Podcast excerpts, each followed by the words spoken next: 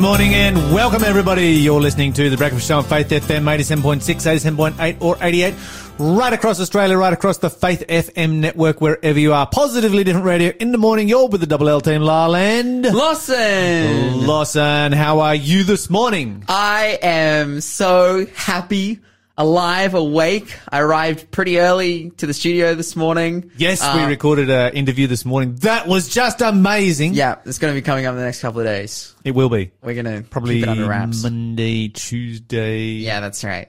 Oh, it's going to be It's so just so explosive. epic. Um, but other than Let's that, give them a teaser. okay. Okay, so we spoke to somebody in Haiti this morning. Mm-hmm. Of course, this is you know one of the most poverty-stricken nations in the world, with one of the worst COVID rates uh, that has been smashed by an earthquake, uh, presidential assassinations, kidnapping of religious leaders, uh, massive storms coming through on top of that earthquake. Don't give him too much. Dude, this is on Monday. We'll just, just, just- We spoke to someone on the ground. we spoke to someone. It was great. But I you- Mind blowing. I tell you what I am grateful for this morning as well. I wrote and finished a cookbook over the. You you you are a published author. Well, not really. It's more like You're an fr- unpublished author. a- You're an author. It's a free resource that I'm. Uh, that well, a uh, me myself and uh, a girl that I work with, Hannah, we made for the uni students at our local uni because we're like, oh, how can we help people? So we made a free vegan cookbook, and um, I'm gonna be putting that out pretty soon. So it's. It's gonna be, it's gonna be, I don't know. I've just had all my time wrapped up in it and I feel like a, a real designer. I'm like, man, I should, should go to uni for this, making cookbooks or something. I don't know if there's a degree for that. Designing something like that. yeah, you got to try and find a market for it. There's a decent there's a market, market for, for vegan cookbooks. dude. Yeah. Anyways, yo, La, what are you grateful for this morning? Oh, what am I grateful for this morning? Uh, I probably should have a long list. Uh, let me think. What did I do yesterday? The shed. Yeah, the shed. Let's just go to the shed. The shed is amazing. Had some shed time yesterday afternoon. Worked on my kitchen. You're listening to the Breakfast Show podcast on Faith FM. Positively different.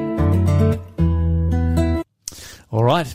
Let's have some positively different news. Okay, so I got called out yesterday for Ah, yes. for That was epic.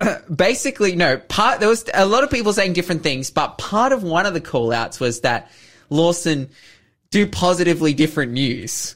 Because, you know, there's sometimes where we just kind of jump into. Well, it's usually me that tries to throw a negative spin on the positive that Lawson is saying. That's right. Well, I want to, I have to start with a negative story because, because it is a continuation of something that I reported as a positive story.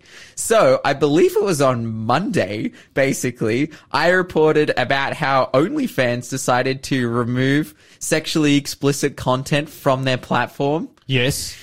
And then last night they announced on Twitter, um, because of the backlash against their announcement to No suspend way. it. Um, Ah, which is got to be joking. super lame. Um, you know, we, we talked, we, we kind of covered that, you know, what's going on there, the reasons why they would suspend it, which is, um, uh, backing from uh, funders, also the ability that it gives minors to be able to upload and make money off sexually explicit content. So, you know, uh, basically produced child pornography, and uh, they had decided to remove it, and we were rejoicing, and it was like this is a great thing. But unfortunately, they are going back on that for the time being. They are suspending it uh, from you know they've just had like global pressure from people who, who use the site, and obviously for them, they're seeing that yeah, like this is gonna you know take it to our sales, so they've gone back on it and that's terrible. Anyways, uh, let's let's move on from that because again, we're doing positively different news this morning. We're doing happy, great news, and I have a really amazing story um, coming out of the you know everything going on in Afghanistan uh, this week. As you know, the Taliban have come in. Uh, there's been the the Taliban takeover and the U.S. withdrawal. People trying to get out of the country, and one of the stories coming out of that is the story of. Um, a mother and Harvard graduate. Her name is Allyson Reneau. Um, and uh, also the other party in this story being an Afghanistan all girl robotics team. So basically, there's this team of uh, girls from Afghanistan between the ages of, uh, at the moment, they're 16 to 18. When they first met, they were between, you know, 14 to 16, 17, around those ages. And, uh, basically they're, they're a, a robotics team, you know, that are, make robots and do cool things like that, being trained Cool. in school and, uh, and whatnot. Really smart women. Um, they were brought out to the United States in 2019 when they had the uh, Humans to Mars Summit, where Reneau, a mother from Oklahoma uh, in the United States, met them, met the girls. You know, was really inspired by them, had a you know good bond, and and just the classic like you know foreigners coming over to your country, show them hospitality, invite them over, spend time with them, eat with them, um, bonded with the girls, got to know them, was like, hey, these people are really cool. Yeah, after they after that ended. Uh, the the robotics team uh, called the Dreamers uh, went back to the uh, went back to Afghanistan. Allyson back to her home in Oklahoma with her eleven kids uh, that were all naturally born. I was um, s- surprised to see. So she already coming from a big family. Um, but in the weeks building up to the Taliban takeover, Reneau noticed and became increasingly aware and worried about the welfare of the girls. You know, something that we've been discussing here on radio, and a lot of people have been thinking is is you know with the kind of extremist views and whatnot that the Talib- the Taliban are bringing in, how would the treatment of women be, particularly um, educated women like this who are in that position to be able to benefit off their education.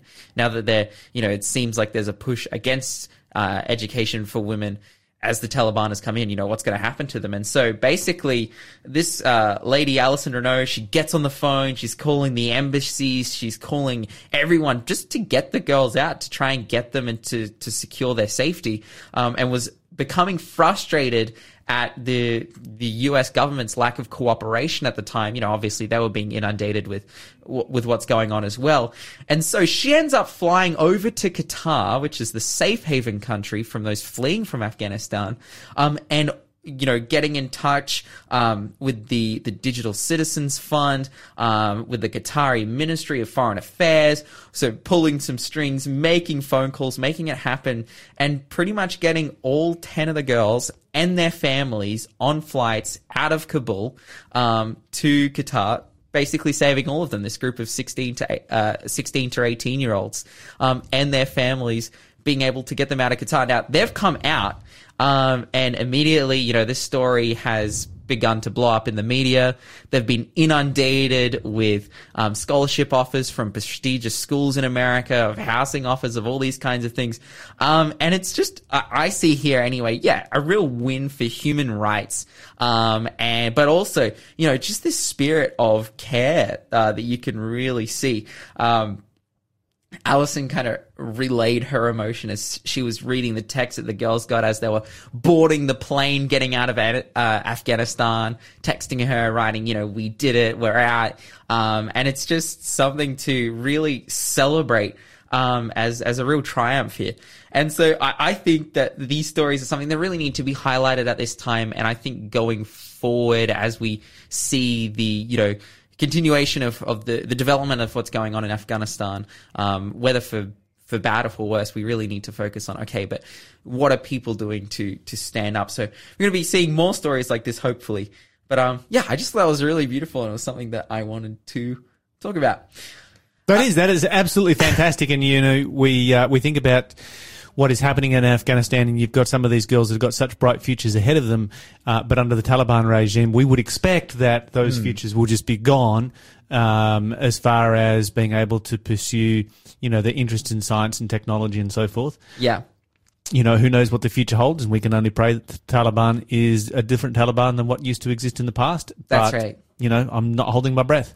It, yeah, it's kind of like that reality of like either it's a different Taliban or, you know, we just they just need more help, more prayer, uh, and more of an effort to be able to to support the people who are going through that in Afghanistan. All right, in the last uh, closing moments that I have here, I wanted to share. So IKEA, uh, the company that we all know and, and mostly love, unless you are, are particularly um, anti-flat pack furniture. Um, they've actually in Sweden itself, uh, they've begun selling uh, solar panels and solar powered furniture and all these things. And what we're seeing here is like a, a large major retail uh, retailer like IKEA just selling off the shelf solar panel that you can do by yourself. Now this exists. Like you, you have the ability to get a hold of solar panel, but it, it- again, it's something that usually needs to be installed by an expert or someone who knows what they're doing. I'm like, dude, what? This is the development that needs to happen with solar panels is that you can just plug it in to the wall, chuck it in the sun, and just charges your house. Like, if it's coming to IKEA, like the store shelves in IKEA, where you can just roll up with a shopping trolley and chuck it in. Like, surely we can develop a system where you just, you just plug it in and just chuck it in the sun and bam, there you go, you're good. Yeah. Uh, well, um, there is this thing called an inverter that has to go in between. Yeah, just But surely you could make an inverter that plugs in. exactly. But it does have to go in through your circuit breakers because if it goes directly in and bypasses the circuit breaker, then that could be dangerous. But the inverter could have its own circuit breakers in it. I, I, I yeah, my idea. This can't be hard. This can't be It hard. can't Lawson, be hard. You've come up with a Plug- genius idea. Plug and play solar panels. You just bam, there you go. You got solar power. You know, this is as good as my idea of putting power under freeways. we'll see what happens. You're listening to the Breakfast Show podcast on Faith FM. Positively different. All right, so we had somebody yesterday who, from our bragging rights community, who decided to take home the uh, the show bags. That Yeah. was just absolutely fantastic. All We love, five. we love to share. We love to share with everybody. Mm-hmm. Good stuff. All right, let's go to more serious news, and this one uh, is is in relationship to, and it's kind of one of these bizarre stories. Because in science today, we have this, you know, the higher levels of science, we have a shift away from evolution. Mm-hmm. Now, that doesn't necessarily represent a shift towards God, but it's a recognition that evolution doesn't actually work at the higher levels. Mm. And we're seeing more and more and more of this. You know, this sort of really began with, um, when we were fu- fully able to map and gain some understanding of DNA. Mm. In recent years, it has been accelerated by things like, you know, soft tissue in dinosaurs has become almost universal. It's like every hmm. second dinosaur that they dig up now has soft tissue in it. It's like, well, that's clearly not millions of years old. Hmm. That is clearly in the low thousands Yeah. you know, and, and it's just like nobody can argue against this. And so you've got this move away at the higher levels. Now, what we do have and what we've recognized for a very long time is what is about a 30 year lag between the higher levels of science and the classroom. Hmm. Because, you know, you, first of all, you've got to make your discovery. Then you've got to research your discovery. Then you've got to publish in, on your discovery. Then it has to be peer reviewed. Then it has to be criticized. Then you have to answer all, all of those criticisms. And then that discussion is going to continue for another 10 or 20 years, you know, as all of that takes place until eventually the science community goes, okay, we can put this in a textbook. Yeah, that's right. And so what we need to remember is when we're studying science in high school that, you know, we're, we're studying stuff that's 30 years out of date. Mm. Uh, and that's a bit of a problem. That's a, a, a disappointment in relationship to uh, science. It's one of the problems of being human beings, I guess. But we're kind of in this interesting position right now where in the United States, they just did uh, some research there and found that amongst young people and amongst students, belief in creation is dropping and uh, has begun to uh, has begun to drop quite rapidly in very recent years, and we need to look at some of the uh, reasons behind this. So this was a 30 year scientific, sorry, uh, uh, sorry, not 30 years, but sorry, it was the public acceptance of evolution in the United States uh, research. 1985 to 2020. It was conducted by the University of Michigan. Mm-hmm. And it brings together data from a series of national surveys that took place. And so what it, what it points out is this from 1985 to 2016, there was a 50 50 split in the United States between people who accepted that human beings evolved from monkeys and those who did not. So that's quite high numbers. Yeah. Very, very high numbers. What's happened is that from 2016 until now, those numbers have plummeted. Okay. And now you have uh, a 40 60 split in favor of evolution. Uh, evolution, uh, the specific question was monkeys to humans. And so we sort of have to ask ourselves the question, why? What happened in 2016? Why has there been this massive swing away from evolution? Have you got, you know, less, have you got people being more educated or whatever it might be? And I'd like to put forward a theory. Because if you think about it, Lawson, it was in around 2016 that you had the whole issue over uh, morality began to really gain momentum. Same sex marriage, these kinds of issues became massive around that particular period. Mm-hmm. Along with that, then we've had the follow on with uh, gender ideology. Mm-hmm. And I would say that these have been massive contributing factors because you can't go down the path of, you know, same sex marriage and gender ideology as being natural uh, to the human race while you accept that human beings were created in the image of God, male and female, and that they were created that way, and that, you know, relationships uh, and mindsets that exist outside of that are an aberration of creation rather than the norm. Mm. You can't accept those as being the norm if you're going to stick with evolution. Okay. And there's been this massive social pressure. And I think that's, in my mind, that social pressure has then pushed people like, well, I can't have this and this, so therefore I'm going to go with evolution because that allows me to um, buckle to the social pressure. That's right. Mm. So you know, it's just it, it's just my personal theory because I look at these stats and I'm like, what happened in 2016? That's the only major thing that I see happening in 2016. Um, it, it's also really uh, it, it, highlights the major failure of religious schools to equip stu- students. You know, every student who's in year 12 uh, and about to go into university should do a course of of uh, you know learning how to answer the arguments that are going to put forward. Mm. Uh, they should have science classes on how they can actually answer these things when they go to university. There, there should be a course in apologetics for every year 12 student in a faith based school.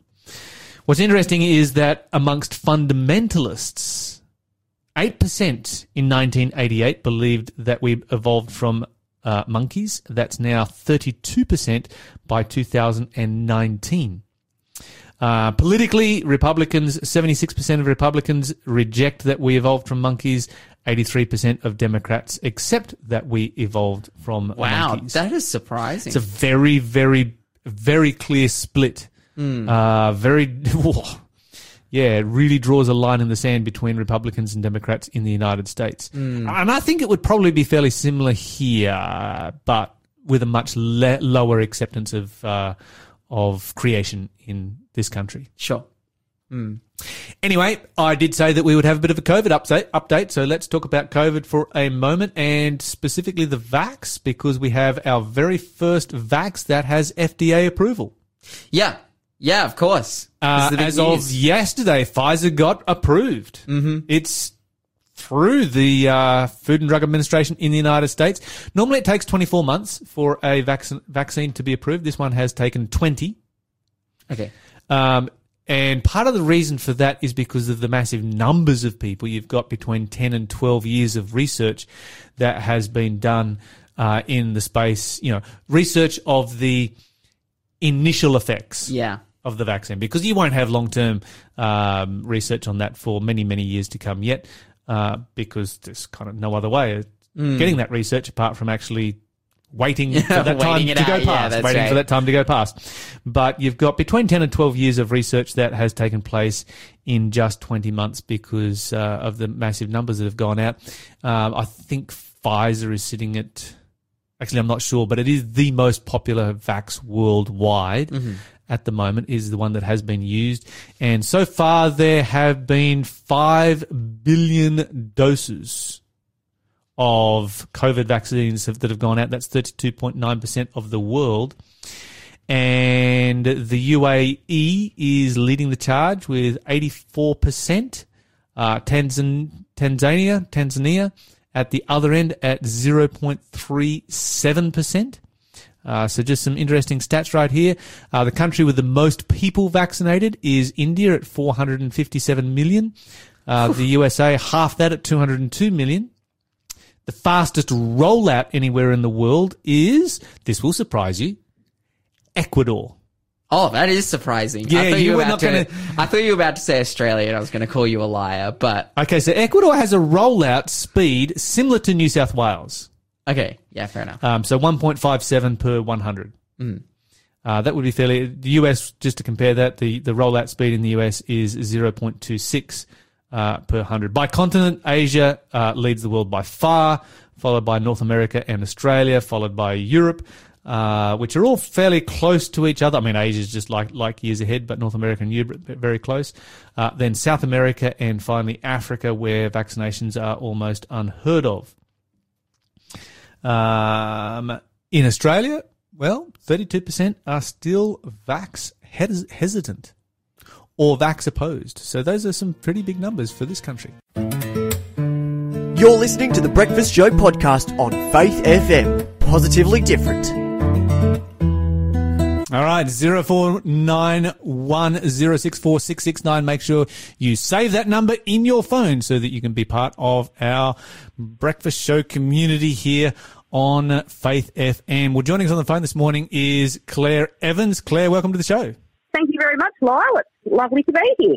Now, Claire, you and I kind of go back a long way. In fact, I'm not sure how far back we go. So I know some We of go your back story. a fair way. Yeah, it's a fair way. I know some of your story, and you're going to have to remind me of a whole bunch of details and then probably fill in a bunch of stuff in between because our paths do go separate ways there for a while. But you come from Tasmania, which, of course, for those who don't know, is the promised land. I do remind our listeners that from time to time. Not only do you come from Tasmania, you come from Glen Huon in Tasmania, which is where I grew up. Also, Dr. John Ashton, who is a regular contributor on this show, spent a lot of time there in Glen Huon. So yeah, Glen Huon has a bit of a, a feature here on Faith FM from time to time. But Claire, take me back to your family, to your origins. We're going to talk about your walk with God, your journey of faith today. Uh, did you grow up in a Christian home? No, no, I didn't. That's a very complicated story. yes. Okay, so if I remind, remember it rightly, and, you're going to have to help me out here, but I remember as a kid an evangelistic program happening in, I think it was like the Huonville Town Hall, and your mum came to that program. Would that be right? Yes, she she was invited to come along um, by people who she had met outside the church, who actually went to the church. So they, I don't know if you remember the ward, Yes. they actually invited her to come along. Okay, so your mum comes And along so- to this. so Uh, she so she comes along to this evangelistic program. Did she have a, like a, uh, a a religious experience before that? I don't believe so. I think she had been searching. You know, I remember my grandmother speaking to her about the church that she went to. Okay, so she comes in contact and maintains contact with the Adventist church there for a while. How does that affect your life as kids? And how old would you have been at the time? I would have been under six. Okay, so you're pretty young, and I imagine that you would have come along to church at that particular time and gone to the kids' Sabbath school and all that kind of thing. Would that be right? Oh yes, I have very fond memories of, of Sabbath school. I I remember your mum used to run the Sabbath school and I can still remember a lot of the beautiful songs that she told us and a lot of the, the beautiful stories that she read us. Yeah, we had a fantastic little country church there at Glen Huon at the time, great little uh, country school and so forth. And it was a great environment to live and to grow up in a, a fantastic community. Just moving on in the story though, after some period of time, and I don't remember how much, your mum kind of moved on in her Christian experience. You guys weren't coming to church anymore. And, but at some particular point, you reconnected with the church. Can you share with us a little bit about that process there and what happened? Well, after Mum stopped going to the church, I I still believed.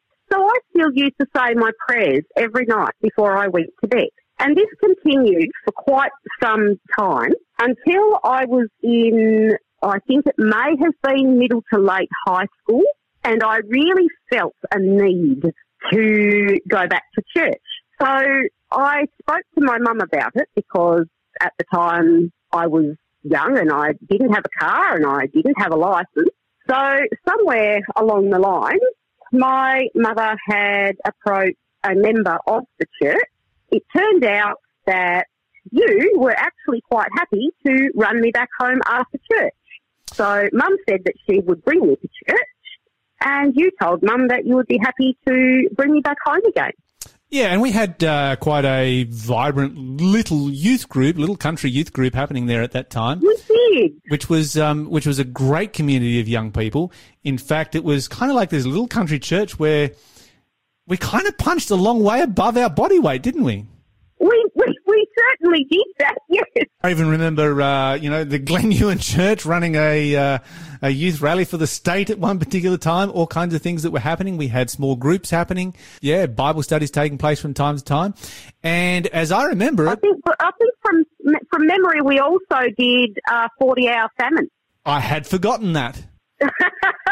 So this Yes. is this is Lyle and Claire having a bit of a reminisce here on uh, on, on Faith FM this morning. Sorry, listeners. But one of the reasons that I want to share this story is that your story is actually a part of my story and my journey of faith as well, because you were one of the very first people that I ever ended up doing Bible studies with. Yes, that's right. Um, I I wanted to be baptised and become a member of the church and give my life to Jesus. I think it was you and Russell did Bible studies with me up up at Mum and Dad's a night time, out in that freezing cold room. I don't remember it being freezing cold, but I do remember uh, heading up there in the evenings and studying the Bible. And sometimes, you know, some of your siblings would sort of pop their head head in, or sometimes uh, they'd even join in for a little bit, just out of curiosity. But we had some great Bible studies there, and from my memory of that, I pretty much violated all of the principles of how to give a Bible study that I now teach Bible workers how to give Bible studies. But somewhere along the line, after having broken all of those principles of how to give a Bible study, you still made a, a decision for Jesus Christ and were baptized. I did. Yes. Well, from from my recollection, I, I didn't see it that way because I'd I'd never had Bible studies before. So to me, that was just a very normal way of learning about the Bible and learning about Jesus and God, and and it, it was wonderful. I, I still remember those those Bible studies. It was great. See, your story, Claire, is one that I use from time to time when I'm training people how to give Bible studies because I say, you know, I did this Bible study one time and I broke all, broke all of the, all of the principles of how to give a Bible study, but the person still gave their life to Jesus Christ. So the most important thing about Bible studies is not knowing all of the fine details of how to do it. The most important thing is doing it Yes. and remembering that it's the work of the Holy Spirit and not our work. You know, we can't convert anybody. It is the Holy Spirit who does the work Holy of conversion. And you know Amen. we can we can foul up a Bible study as much as possible, but if what we have what we have done by actually being there is created an opportunity for the Holy Spirit to actually to actually work, and that's what took place, and we can praise God for that. We certainly can. Now, over time, our paths went different directions. Um, I went to the United States. You stayed in the Huon Valley. And sadly, over time, that little church kind of closed down. You moved on, and there's a whole patch of your life there that I'm not entirely familiar with, but I do know that throughout all of it, you maintained a connection with God. Tell us about that part of the journey. didn't maintain my connection with God during the whole journey. I got to a point in my very late teens where I lost my way. I stopped going to church. After all of our friends had sort of left the church and moved on and gone all their separate ways, I, I stopped going to the church because it just it just wasn't a lot of fun for me anymore. I did a few things through those couple of years that I'm I'm not proud of, but I've talked to God about it. So it was one night I had started having um, anxiety attacks, and I became afraid to be in the house on my own because I'd, I'd moved out of home at this stage, and I was I was living on my own. And I was afraid to be inside on my own. I actually felt safer outside. And I, I was sitting on the step and, and I remember thinking, what am I doing with my life? I need Jesus back in my life. And I just fell on my face on the ground and I begged for forgiveness. Mm. And praise the Lord, He certainly took me back. Yes. And um, my faith continued from there. During this time, of course, though, that little church actually closes down, doesn't it? It closed down a few years ago, sadly. Um, there were just not enough members attending anymore, and quite a lot of stuff needed to be done maintenance wise to the church. So unfortunately, the the powers that be decided that it was time to close it down and to sell it on. So that was very, very sad to see. And it's very, it is one of those very sad stories that you see in quite a number of country churches. And of course, you know, with the youth group that we had, everybody got, pretty much got spread all over the world. And I think that you were the probably the only, only one of our youth group that actually stayed living in the valley, which was, um, yeah, kind of sad. Okay, so now you've, yes. you've reconnected with God at a personal level, but very not, personal. Yes, and uh, you know, Facebook comes along and old friends connect with each other. I think we must have caught up there at some stage. And and of course, you've had big things happening in your life. You've got a husband, you've got a family, you've got amazing things happening there. And yes, praise God. A, a number of miracles. Okay, so I want you to tell me about the miracle of your family and how you ha- come to have a the family that you have, and then I want you to tell me about a very special event that took place very, very recently. Can you share those two stories with us? I'd love to. So when, when I was a young child, all I ever dreamed of was becoming a, a good wife and a mother. Oh, I really, really wanted to have children. I, I didn't want to be a nurse. I didn't want to be a firefighter. All I wanted to be was a wife and a mother. And I prayed. I prayed God to please give me those things. Anyway, the years passed and I, I've had type 1 diabetes since I was two.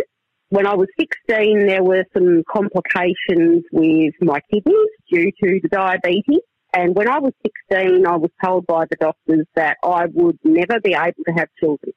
As you can imagine, I was devastated, absolutely devastated. But I kept praying. I kept praying anyway. I met my husband at the beginning of 1998 and we got married and we fell pregnant. So, of course, Claire was over the moon and extremely grateful until she went to the doctors. The doctors told me that I should abort the pregnancy because I would lose my kidney function and end up on dialysis we had a one in three chance of the baby having spina bifida because of uncontrolled blood sugar levels at the time. We also had a greater than 50% chance of losing the baby at any point through the pregnancy. So I discussed this with my husband and he said that he would support me no matter what I chose to do. I prayed and I prayed and I prayed. It did not feel right to terminate life.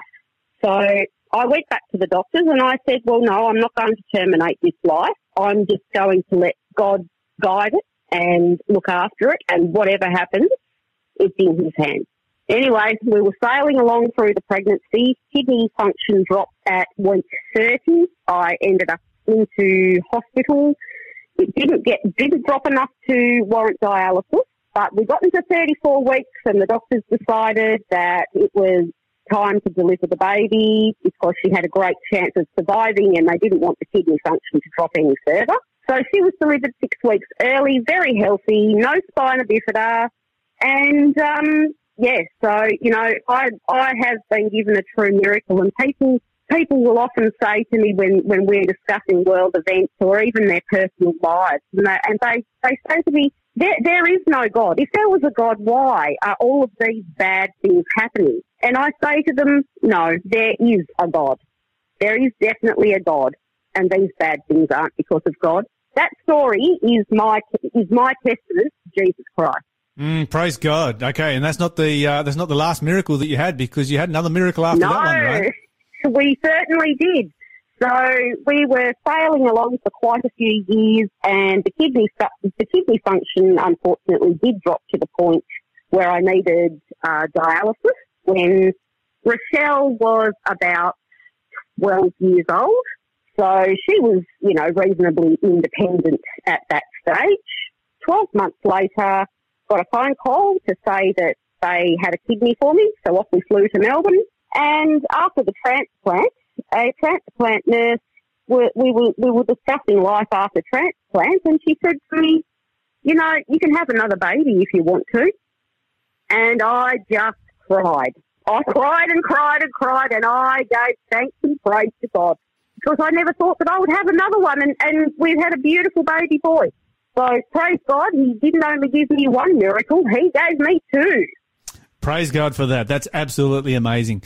Now, of course, um, in in more recent times, because obviously you've had a, through these miracles, it has really strengthened your faith in God. But you've also reconnected with the church. Real quick, what happened very recently? I was actually doing your Bible studies, the prophetic code, and I got about halfway through them, and I felt a real need to be fellowshipping with other people again. So I decided to drive up to Margate Church and I had been going for a few weeks and still continuing on with the Bible study. And I felt a real pull to be rebaptised. And we discussed it, and I was rebaptised this Saturday. That's gone. So praise God. You know, I I had given my life to Christ a long time ago. This for me was just showing to everybody else that I am prepared to do whatever is necessary for Jesus Christ. Absolutely, and praise God for that. That's a wonderful story, Claire. Thank you so much for coming on and sharing it with us here on Faith FM. May God bless you as you continue to be a part of that church community there in Margate, and may God bless you as you continue to walk with Him. Thank you very much, and God bless you too. That was Claire Evans from uh, Glen Huon in Tasmania, a place where I grew up. We've had a bit of a reminisce here this morning, but right now we're going to move on with the show. Thanks for being a part of the Faith FM family. Join our community on Facebook or get in touch at 1 800 Faith FM.